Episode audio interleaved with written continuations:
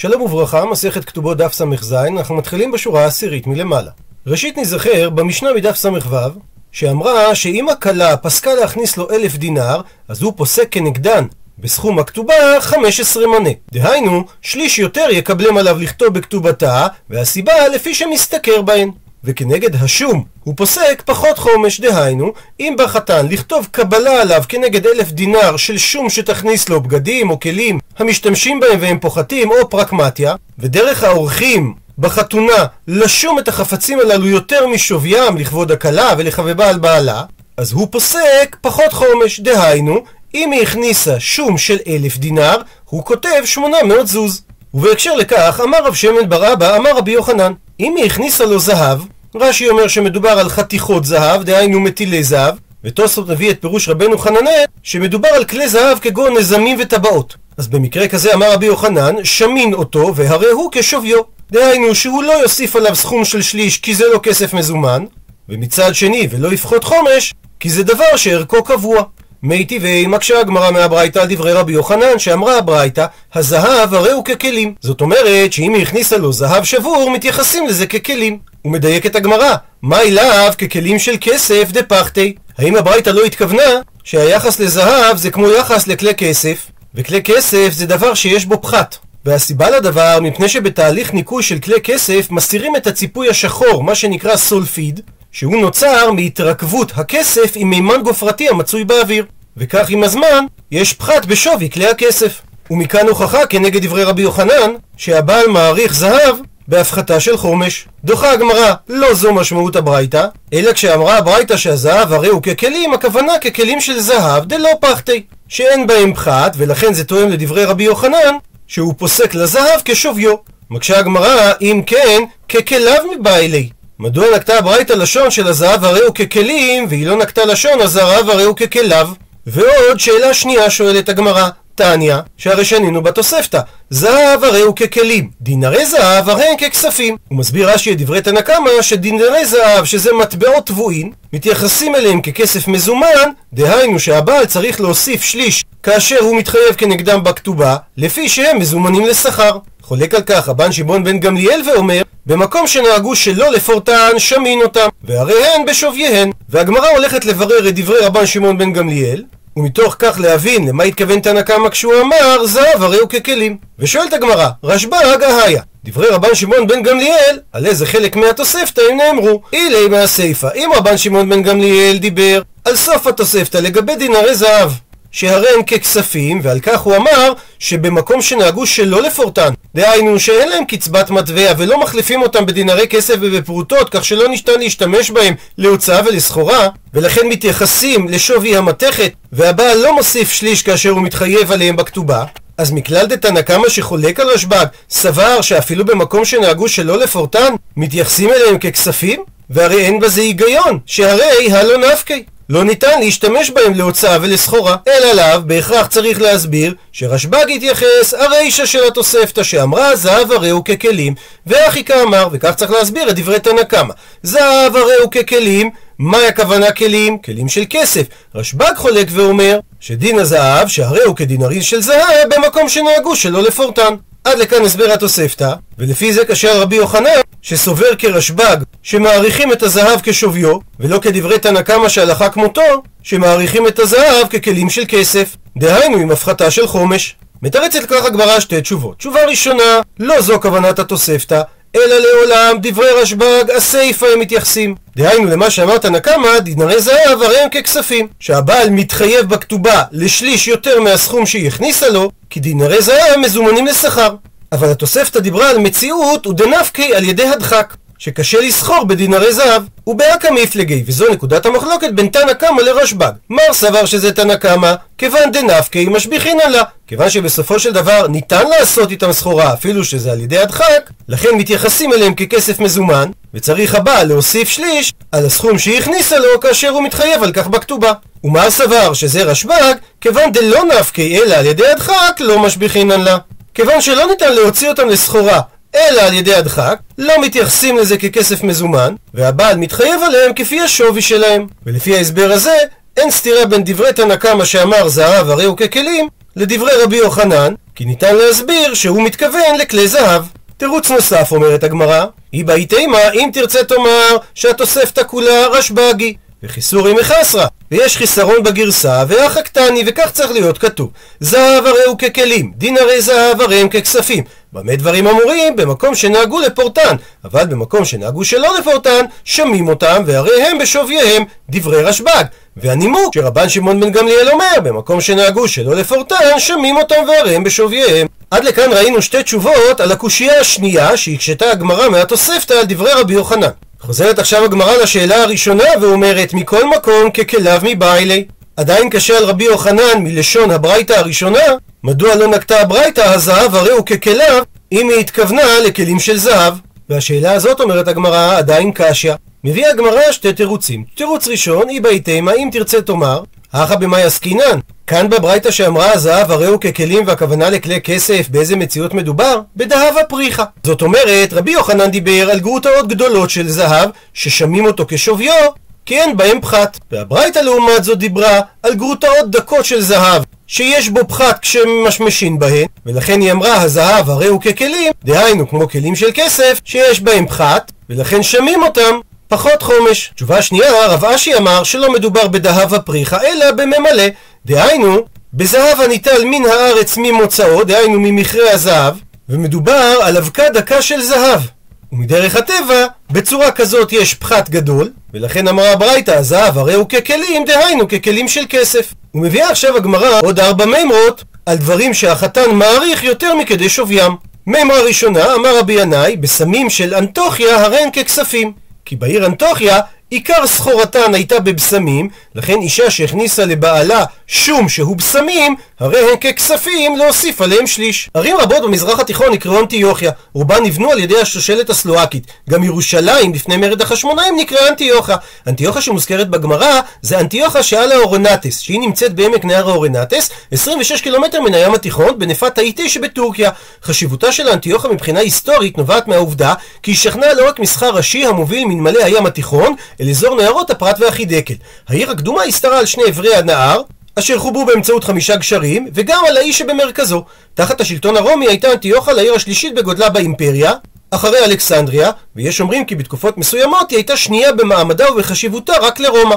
אוכלוסייתה עמדה על מספר מאות אלפים ולעיתים עברה את חצי המיליון נפשות בשיא פריחתה במאה הרביעית לספירת הנוצרים. משערים כי שם אירע המעשה הידוע בחנה ושבעת בניה, ולדברי יוסף בן מתתיהו, אוצרות המקדש שבזז אנטיוכוס אפיפנס הועברו בהמשך לידי היהודים באנטיוכה והוצבו בבית הכנסת שם. במהלך מרד החשמונאים שימשה אנטיוכה בסיס לכוחות הסלואקים שנשלחו לארץ ישראל, ותפקיד זה של העיר חזר גם בדיכוי המרידה ביהודה בימי המרד הגדול. בשנת 1175 לספירת הנוצרים ביקר התייר בנימין מתודלה בעיר ומצא בה כעשרה יהודים העוסקים בזגגות. אמרה שנייה אמר רבי שמואל בר נחמני אמר רבי יונתן גמלים של ערביה אישה גובה פרנה מהם שאם בערביה אישה הכניסה לבעלה גמלים לחתונה זה נחשב ככסף מזומן כי ניתן לסחור בהם ולכן היא זכאית לרווח של שליש, דהיינו שהתחייב לה בכתובה על ערכם בתוספת 50%. מימרה שלישית, אמר רב פאפי, הניתות וידבי מכסה אישה גובה פרנה מהם. אישה שהכניסה לבעלה כנדוניה, שמלות, במקום שנקרא בי מכסה, זה נחשב ככסף מזומן, ולכן גם במקרה הזה היא גובה רווח שליש עליהם. מימרה רביעית, ואמר רב פאפי, הניסקי דרודיה, שקים מהעיר הודיע, ואשה לידי קמחוניה, וחבלים מהעיר קמחוניה, גם הם נחשבו ככסף מזומן, ולכן אישה גובה פרנה מהן. וממשיכה הגמרא אמר רבא, מרי שווה אמינא, בהתחלה חשבתי לומר, הני ארנקה דמחוזה, כיסים מלאים מעות, שירשו היתומים, אישה גובה פרנה מהם. ואומר רש"י שכאן משמעות המילה פרנה זה כתובה, שאנחנו לא מתייחסים לארנק של הכסף כמטלטלי, שזה לא משתעבד לגביית כתובת האישה, אלא אישה יכולה לגבות את הכתובה מהם. מסביר רבא, מה היא תמה? שככה חשבתי? כי אסמכת הוא עליו, שבמחוזה כולם בעלי סחורה, ויש להם כיסים מלאים מעות, ולכן חשבתי שאנשים סומכות על כך שבמקרה הצורך הם יגבו את הכתובה בכסף מזומן במקום מקרקעות. אבל כיוון דחזאי דשקללו ונפקי וחימשכחי הר עזבנה בהו, אבל כיוון שראיתי שאנשים מהאלמנות והגרושות שגובות כתובתן היו לוקחות את הכספים ויוצאות ומוצאות קרקע וקונות אותה, אמינא, אז אמרתי, הסמכתו הערא הוא. ומכאן הוכחה חד משמעית שהן לא סומכות על המזומן אלא על הקרקעות, ולכן הן לא גובות אלא מן הקרקע שירשו היתומים, ולא מאותם כיסים מלאי מעות, שהם נחשבים למטלטלים, ומטלטלים דיתומים לא משתעבדים לבעל חוב. ואומרת המשנה, המשיא את ביתו סתם, והוא לא פירש כמה כסף הוא ייתן בנדוניה, לא יפחות לה מחמישים זוז, ואם פסק להכניסה ערומה, דהיינו שהוא הודיע שהוא לא נותן לה בגדים בכלל, לא יאמר הבעל כשאכניסנה לביתי אחסנה בכסותי, אלא מכסה ועודה בבית בעלה. כי אם הוא קיבל את התנאי של אביה, שהוא לא יספק לה בגדים, הרי החובה הזאת מוטלת עליו. וכן גבאי צדקה, המשיא את היתומה, לא יפחות לה מחמישים זוז. אם יש בכיס, דהיינו בקופת הצדקה, עוד כסף, אז מפרנסים אותה לפי כבודה.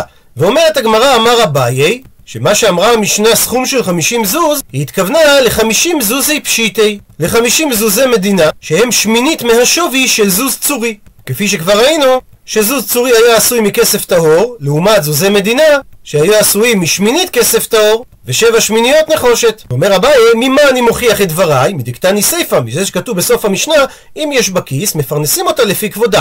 ואמרינן, מהי הכוונה כיס? אמר על כך אמורה בשם רחבה, שהכוונה לארנקי של צדקה. ומכאן מוכיח אביי, ואיסא על כדעתין, אם היה עולה על דעתך שמדובר שנותנים לה חמישים זוזים ממש, דהיינו חמישים זוז צורי, שזה שווה ערך לארבע מאות זוזי מדינה, אז אם יש בכיס, דהיינו בקופת הצדקה עוד כסף, כמה יאבינן לה? הרי היא כבר קיבלה סכום עתק של 400 זוז מדינה, אלא שמע מינה שהמשנה התקבעה ל-50 זוזי פשיטי, דהיינו 50 זוז מדינה ולא 50 זוז צורי. וממשיכה הגמרא תנו רבנן, שנו רבותינו בתוספתא, יתום ויתומה שבאו להתפרנס, דהיינו לקבל מזונות מקופת הצדקה, מפרנסים קודם כל את היתומה, ואחר כך מפרנסים את היתום. והסיבה, מפני שהאיש דרכו לחזור על הפתחים והוא פחות מתבייש בזה, ואין אישה דרכה לחזור על הפתחים. וכאשר יתום ויתומה, הפכנו דף, שבאו להינשא מקופת הצדקה, אז קודם כל מסיעים את היתומה, ואחר כך מסיעים את היתום. והסיבה, מפני שבושתה של אישה, בזה שהיא לא נשואה, מרובה משל איש. ומביאה הגמרא תוספתא נוספת, תנו רבנן שנו רבותינו, יתום שבא לישא, שוכרים לו בית ומציעים לו מיטה וכל כלי תשמישו, ואחר כך רק מסיעים לו אישה. המקור לכך שנאמר, פסוק בדברים נקרא בפנים, כי פתוח תפתח את ידך לו והעבט תעביתנו די מחסורו אשר יחסר לו. וכך דורשת התוספתא את המילים בפסוק. די מחסורו זה הבית, אשר יחסר זה מיטה ושולחן. המילה לא זו אישה. והמקור לכך, וכן הוא אומר, נקרא בפנים פסוק מספר בראשית, ויאמר אדוני אלוהים לא טוב היות האדם לבדו אעשה לו עזר כנגדו. הרי שהמילה לא מתייחסת לאישה. מביאה הגמרא, תנו רבנן, שנו רבותינו ברייתא נוספת על הפסוק הזה. די מחסורו, אתה מצווה עליו לפרנסו, ואי אתה מצווה עליו לאשרו. דהיינו בגדרי מצוות צדקה, צריך לפרנס אותו באותה רמת חיים שהייתה לו, ולא מעבר לכך. ומה שכתוב אשר יחסר לו, אפילו סוס לרכוב עליו ועבד לרוץ לפניו צריך לתת לו. אמרו עליו על הלל הזקן, שלקח לעני בן טובים אחד, סוס לרכב עליו ועבד לרוץ לפניו. פעם אחת לא מצא לו הלל עבד לרוץ לפניו, ורץ לפניו הלל בעצמו שלושה מילין, שזה בערך תשע קילומטר. ועוד באותו עניין, תנו רבנן שנו רבותינו בתוספתא.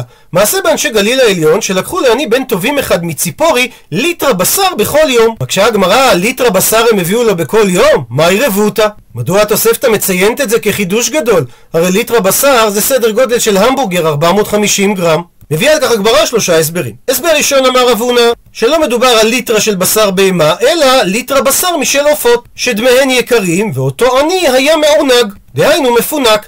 הסבר שני, והיא בהיתם, האם תרצה תאמר, שהמילה ליטרה לא מתייחסת למשקל הבשר, אלא בליטרה משקל מעות, היו קונים לו בשר ממש בכמות מאוד גדולה. והשלישית, רב אשי אמר, הטעם כפר קטן היה. כך שבכל יומא הווה מפסדי חייבתא מתלותי. בכל יום היו שוחטים חיה בשבילו, כדי שיהיה לו משקל של ליטרה בשר לאכול, והיו מפסידים את כל שאר הבשר, כי לא היה מי שיקנה אותו. מביאה הגמרא סיפור. ההוא עני דעתה לקמי שבא לפני דרבי נחמיה. אמר לרבי נחמיה לעני, במה אתה סועד? דהיינו, מה אתה רגיל לאכול בסעודתך? אמר לו העני, בבשר שמן ויין ישן. אמר לו רבי נחמיה, תקשיב, את זה אין לי לתת לך, אבל אולי רצונך שתגלגל עמי בעדשים, אז בלית ברירה, גלגל עמו בעדשים. ובסופו של דבר, ומת אותו עני. אמר רבי נחמיה, אוי לו לזה שהרגו נחמיה. מקשה הגמרא, אדרבה, אם אתה מרגיש אחריות, אז למה אתה שם את עצמך בסוף? שים את עצמך בעיקר המשפט. אוי לו לנחמיה שהרגו לזה מבא אלי, כך הוא היה צריך לומר. אלא אומרת הגמרא, שאכן רבי נחמיה לא הרגיש אחריות למוות של העני, בגלל אי הוא הוא דלא איבא אלי לפינוק עיניו שכולי. העני גרם את המוות לעצמו, כי הוא לא היה צריך להתרגל לפנק את עצמו עד כדי כך. מביאה הגמרא סיפור נוסף. ההוא עני דעתה לקמא דרבה, אמר לו רבא, במה אתה סועד? אמר לו העני, בתרנגולת פתומה ויין ישן. אמר לרבא לעני, ולא חייש לדוחקא דציבורא? האם אתה לא חושש שהדרישות שלך קצת מוגזמות ואתה גורם ללחץ, לדוחק על קופת הציבור? אמר לו העני, אטו מדידו כאכילנא? אם אני אוכל משלהם, מדרחמנא כאכילנא. משל הקדוש ברוך הוא אני אוכל, דתנינא, שכך למדנו בברייתא על הפסוק, עיני כל אליך יסברו ואתה נותן להם את אוכלם בעיתו. שלמרות שבתחילת הפסוק מדובר על לשון רבים, בכל זאת בעיתם לא נאמר אלא בעיתו, מלמד שכל אחד ואחד נותן לו הקדוש ברוך הוא פרנסתו בעיתו. עד דאחי, בינתיים כשהם מדברים, עתי אחתי דרבה, הגיעה אחותו של רבה, דלא חזיה ליה תליסרי שני, שלא ראתה אותו 13 שנה, ואתיה ליה, והיא הביאה לו תרנגולת פתומה ויין ישן. אמר על כך רבה, מאי דקמה? מה זה מה שקורה כאן לפניי? שאחותי שכל כך הרבה זמן לא ראיתי, הביאה לי בדיוק את מה שאני הזה מבקש, אמר לרבה לעני, נעניתי לך, אתה צודק בדרישה שלך, קום אכול. עוברת עכשיו הגמרא לדון כיצד האופן הראוי לתת צדקה. תנו רבנן שנו רבותינו בברייתא. אדם שאין לו כסף מצד שני ואינו רוצה להתפרנס מהצדקה. אז גבי הצדקה נותנים לו כסף לשום הלוואה ואת זה הוא מוכן לקחת וחוזרים ונותנים לו את הכסף לשום מתנה ולא גובים את זה ממנו. זה דברי רבי מאיר, וחכמים אומרים נותנים לו לשום מתנה וחוזרים ונותנים לו לשום הלוואה פותחת הגמרא סוגריים ושואלת, כיצד ניתן לתת לו את זה לשום מתנה?